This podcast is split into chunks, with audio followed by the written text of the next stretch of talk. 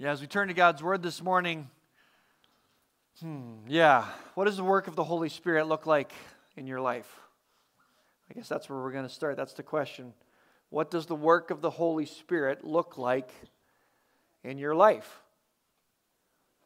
Is it something we pay attention to, something we're watching for, something we're listening to, something we're sensitive to? What does it mean to live in the power of the Holy Spirit? To walk in step with the Spirit, to be filled with the Spirit. Do you know what the presence of the Holy Spirit looks like in your life? This morning, we're going to be continuing our journey with this idea of sacred presence, trying to understand and explore what it means for us to be and to bring the very presence of God into the lives of the people around us, to share and reveal His love and His grace, His gospel and His truth, as we were just singing about. To be a witness and a signpost directing people to see and to know the presence of God in the world and in their life.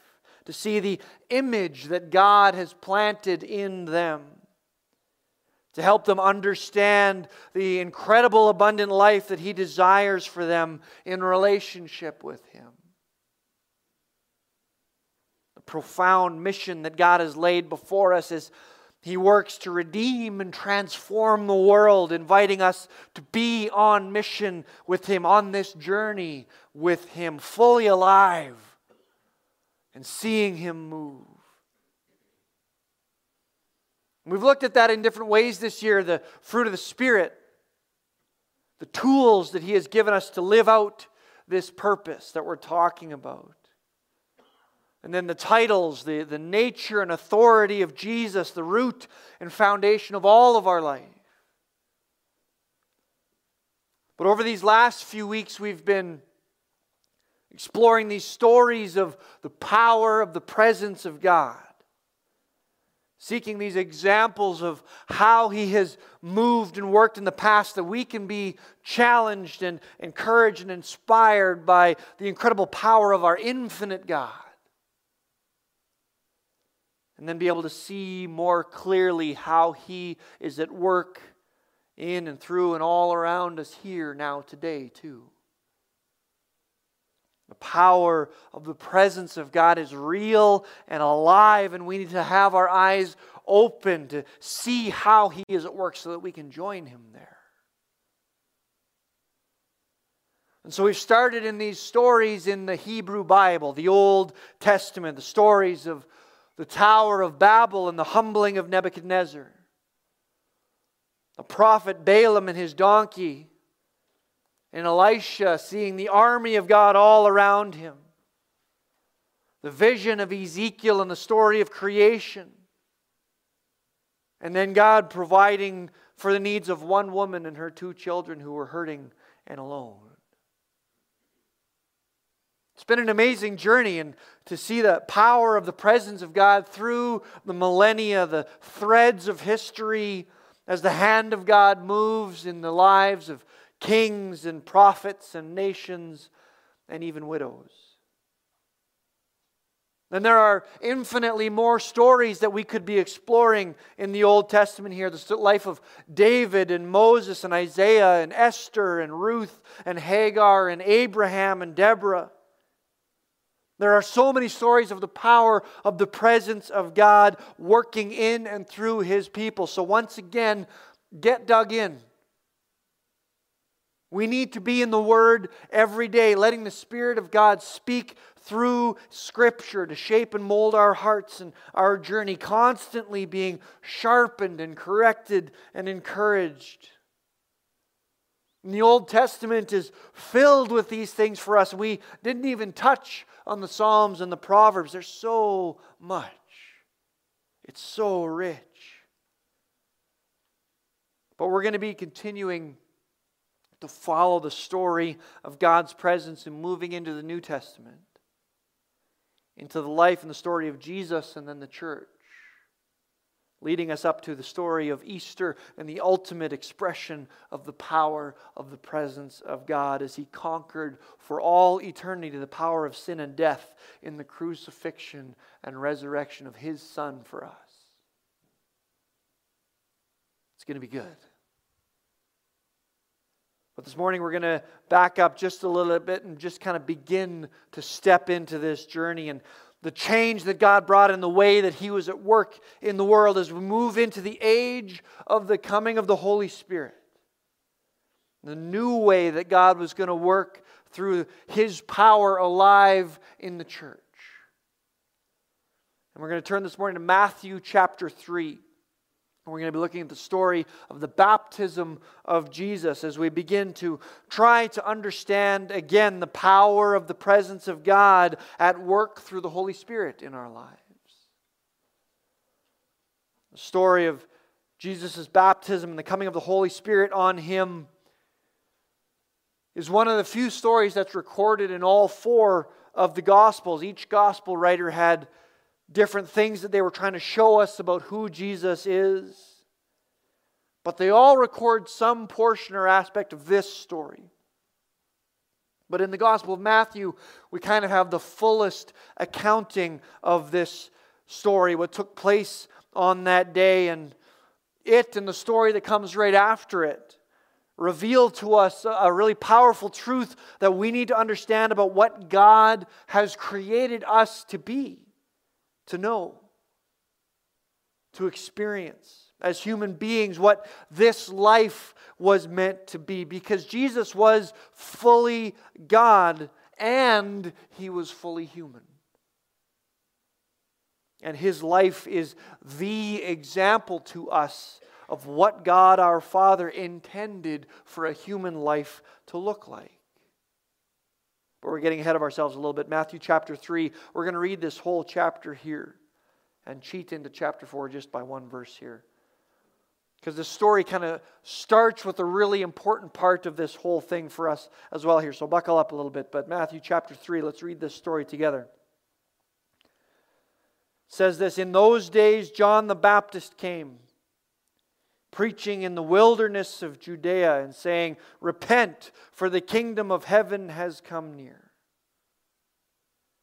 This is he who was spoken of through the prophet Isaiah, a voice of one calling in the wilderness, Prepare the way for the Lord, make straight paths for him. John's clothes were made of camel's hair, and he had a leather belt around his waist. His food was locusts and wild honey. People went out to him from Jerusalem and all Judea and the whole region of the Jordan, confessing their sins. They were baptized by him in the Jordan River. But when he saw many of the Pharisees and Sadducees coming to where he was baptizing, he said to them, You brood of vipers, who warned you to flee the coming wrath? Produce fruit in keeping with repentance. And do not think that you can say to yourselves, We have Abraham as our father. I tell you that one of these stones, out of one of these stones, God can raise up children for Abraham. The axe is already at the root of the trees, and every tree that does not produce good fruit will be cut down and thrown into the fire. I baptize you with water for repentance, but after me comes one who is more powerful than I, whose sandals I am not worthy to carry. He will baptize you with the Holy Spirit and with fire. His winnowing fork is in his hand, and he will clear his threshing floor, gathering his wheat into the barn and burning up the chaff with unquenchable fire. Then Jesus came from Galilee to the Jordan to be baptized by John. But John tried to deter him, saying, I need to be baptized by you, and do you come to me? And Jesus replied, Let it be so now. It is proper for us to do this to fulfill all righteousness. And then John consented. As soon as Jesus was baptized, he went up out of the water, and at that moment, heaven was opened.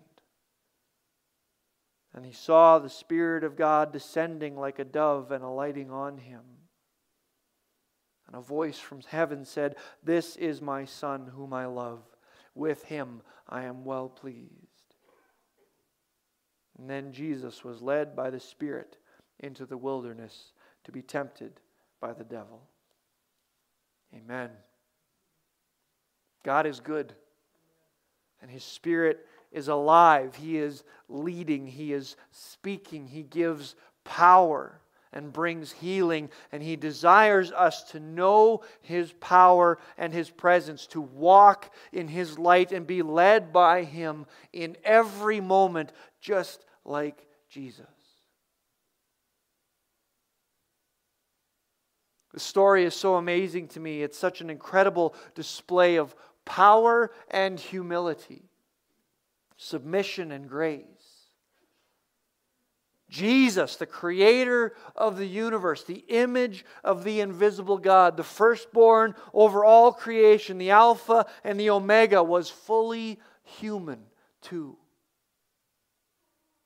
And he was filled with and led by the Holy Spirit, just like God desires us to be. Isn't that amazing?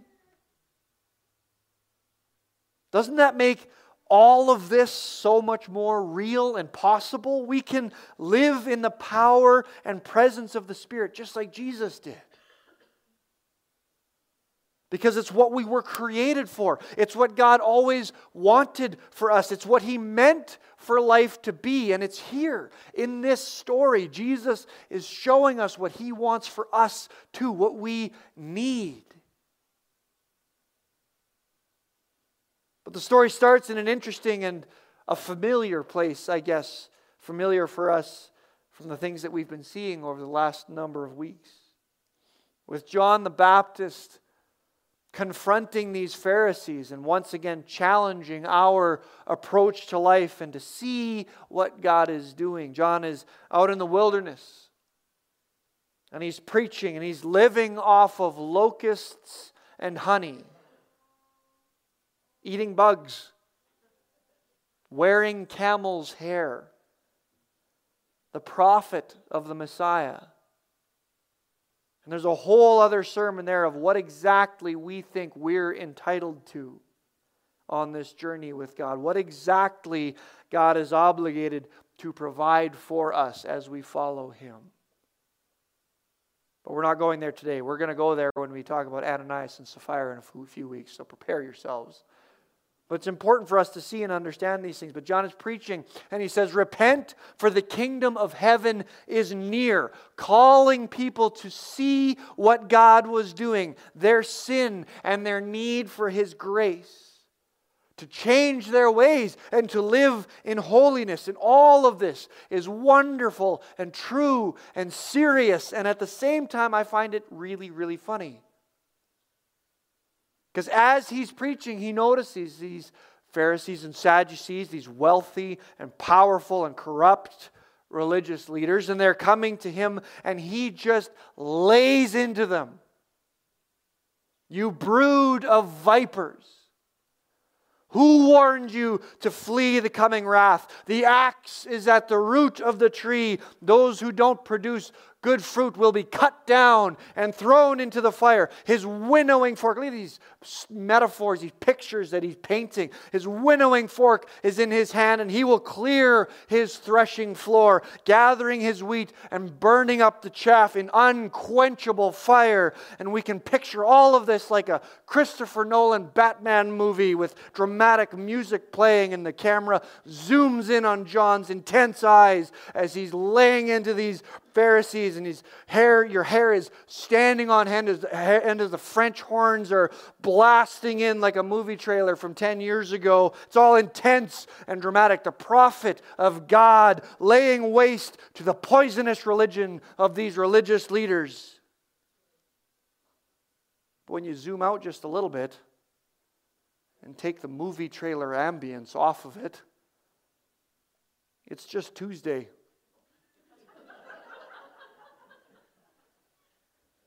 And it's just a sunny day out in the wilderness.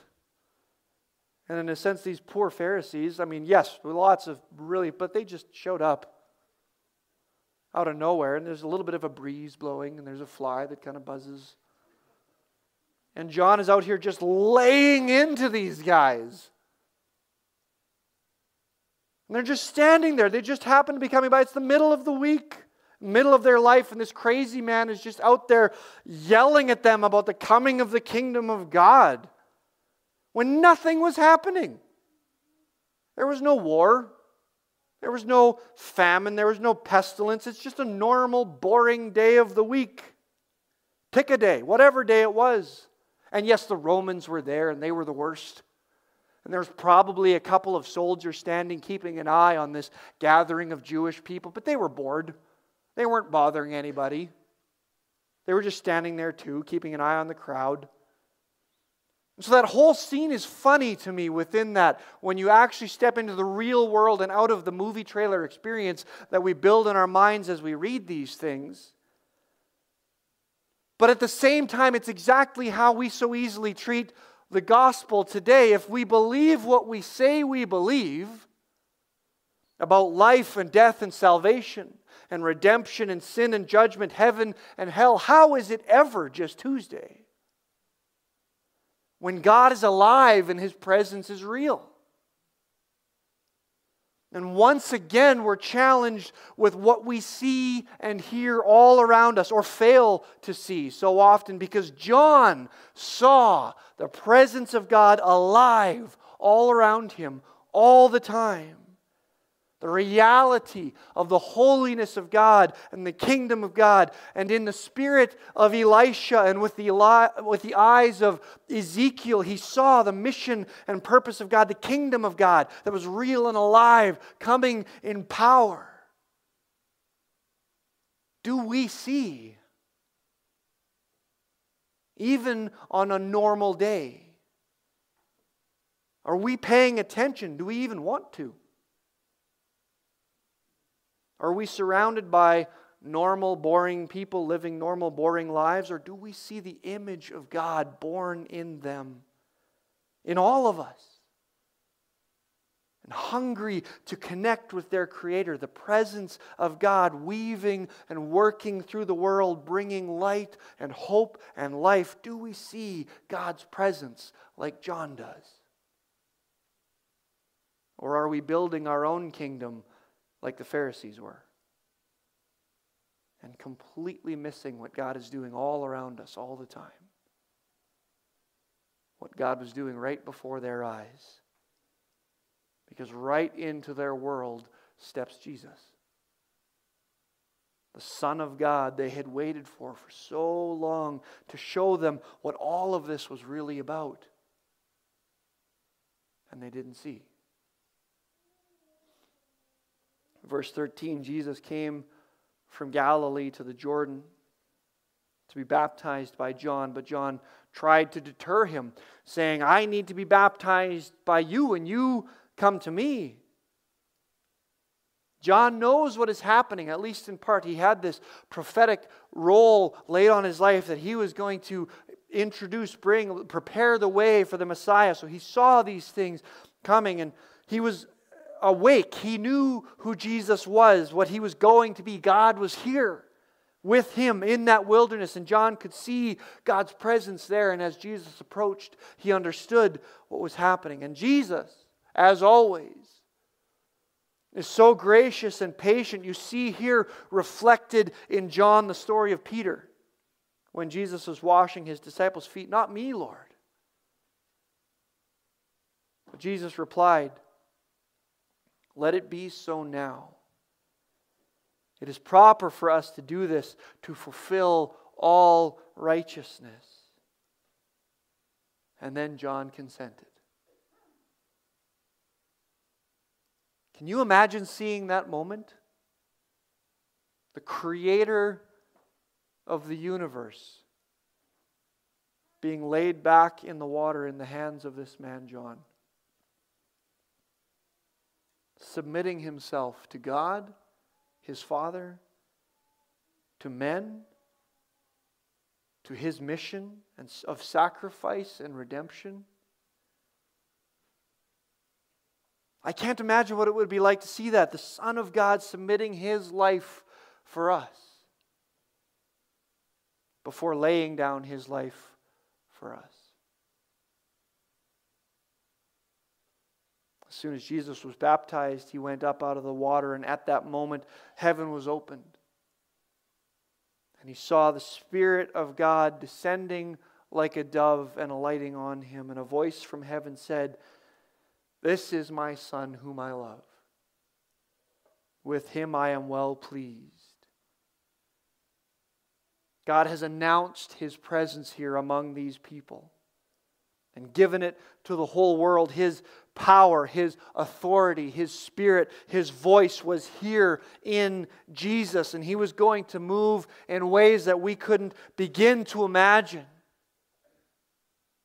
And right away, Jesus was led by the Spirit into the wilderness to be tempted by the devil. The Holy Spirit came upon Jesus and led him forward in the mission that God had placed before him. Jesus was led by the Spirit, the very same Spirit he has given to us, and his life is an example to us of what that looks like. He is fully God and he is fully human. And in that, he reveals to us the nature of how we are meant to live what our life is meant to look like. A life that is empowered and filled with the presence of the Holy Spirit, the creator of the universe, Jesus, the Word, the author of life, and is completely submitted to the will of his Father and the leading of the Spirit, the things he taught the miracles he performed, the places he went, the people he chose to live with and minister to. The Holy Spirit was leading him through all of these things, connecting him with his Father, his will and his purpose, filling him with clarity and vision, directing him and empowering him and showing him what to do. And all of this is for us. This is so huge. This is what God desires for us, what we were created for. This is the life that Jesus reveals to us about His purpose for us life in the Spirit. The very power of the presence of God alive in us. We aren't meant to do any of this on our own, in our own strength, following our own path. We are meant to be in perfect connection and relationship with Him. Always, in every moment, every breath, every word, every action, led by Him, fed by Him, by His hand, for His glory, seeing with His eyes, loving with His heart, and moving in His strength, just like Jesus did. In John chapter 5, Jesus said, Very truly, I tell you, the Son can do nothing by himself. He can only do what he sees his Father doing because whatever the Father does, the Son also does. John chapter 12, I do not speak on my own, but the Father who sent me commanded me to say all I have spoken. I know that his commands lead to eternal life, so whatever I say is just what the Father has told me to say. Jesus himself only did what his Father did, only said what his Father said. So, why do we try to do it on our own? Why do we think we can? And Jesus himself tells us in John 15 I am the vine, you are the branches. If you remain in me and I in you, you will bear much fruit. But apart from me, you can do nothing. We're not supposed to try. It was never meant to be. With him, he will do even greater things than these because he has gone to his Father and sent the Spirit to live in us. The power of the presence of God is not outside of us. It's not something we're chasing or we have to work hard to try to figure out. It's alive in us. The Holy Spirit living in us, leading us, speaking to us, correcting and teaching us, and empowering us. That we can live the fruit of the Spirit and bring the transforming power of the gospel into the lives of the people around us. It's found as we spend time in Scripture, letting the Spirit speak through God's words to our heart. It's found as we spend time in prayer, as the Spirit speaks to us and through us, aligning our hearts with the will of God. It's found in worship as the Spirit speaks through our hearts and our voices as we declare together the truths of who God is and what He has done.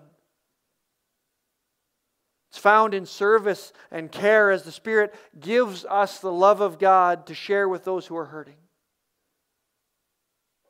And it's found just in relationship. As Jesus withdrew to spend time with his Father, the Spirit should fill us with a hunger to spend time with our Father and His family too.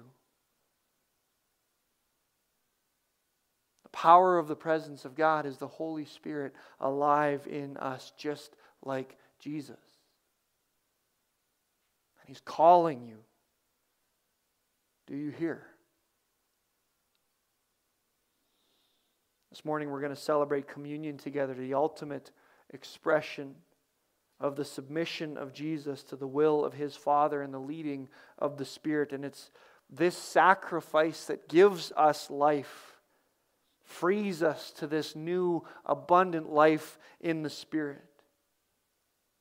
As we come today, let's invite the Spirit to speak, to lead us deeper into that new life, to teach us and show us what that holiness looks like, and to be transformed into the image of Jesus. Paul says in 1 Corinthians that he received from the Lord what he also passed on. The Lord Jesus, on the night he was betrayed, took bread. And when he had given thanks, he broke it and said, This is my body, which is for you. Do this in remembrance of me. In the same way, after supper, he took the cup, saying, This cup is the new covenant in my blood. Do this whenever you drink it in remembrance of me. For whenever you eat this bread and drink this cup, you proclaim the Lord's death until he comes. This morning we have stations set up around the room, and we invite you as uh, the worship team plays to come as you feel led, as an individual, as a family, with friends, to take the communion, uh, the elements, and to go back to your chair and take a moment to just pray over them and then take them as the Spirit leads. But this morning we want to remember and understand and acknowledge the cost of our freedom, but also understand the new life that He is inviting us into, the power of the presence of God through His Holy Spirit alive in you, leading you into a life that looks like the life of Jesus loving others, building the kingdom, pointing people to hope, bringing love. As we spend this time together, let's pray the Spirit to speak to us this morning. Father God, we thank you. We thank you for the work of Jesus, for the example of his life, God. Jesus is God. He is the creator of the universe. He is before all things, and in him all things hold together. But in all of this, he was fully human. And he shows us what our life was meant to be a life led and filled with and empowered by the Spirit. God, you have that available for us as well. So as we are here this morning, God, we submit again. We are, lay our lives at your feet again. We invite your Holy Spirit to work in us shape and mold us, transform us into the image of Jesus. That we can go and share him with the people around us, that we can reflect him to the world, that they can see that he loves them, that he has forgiven them, that he desires abundant life for them. Father, you are good. We trust you and we love you. And as we take these elements now, God, we pray that you would speak. In Jesus' name, amen. If you're not able to make your way to one of the crosses, Pastor Scott would love to bring the elements to you. You can just wave him down. But let's take this time together.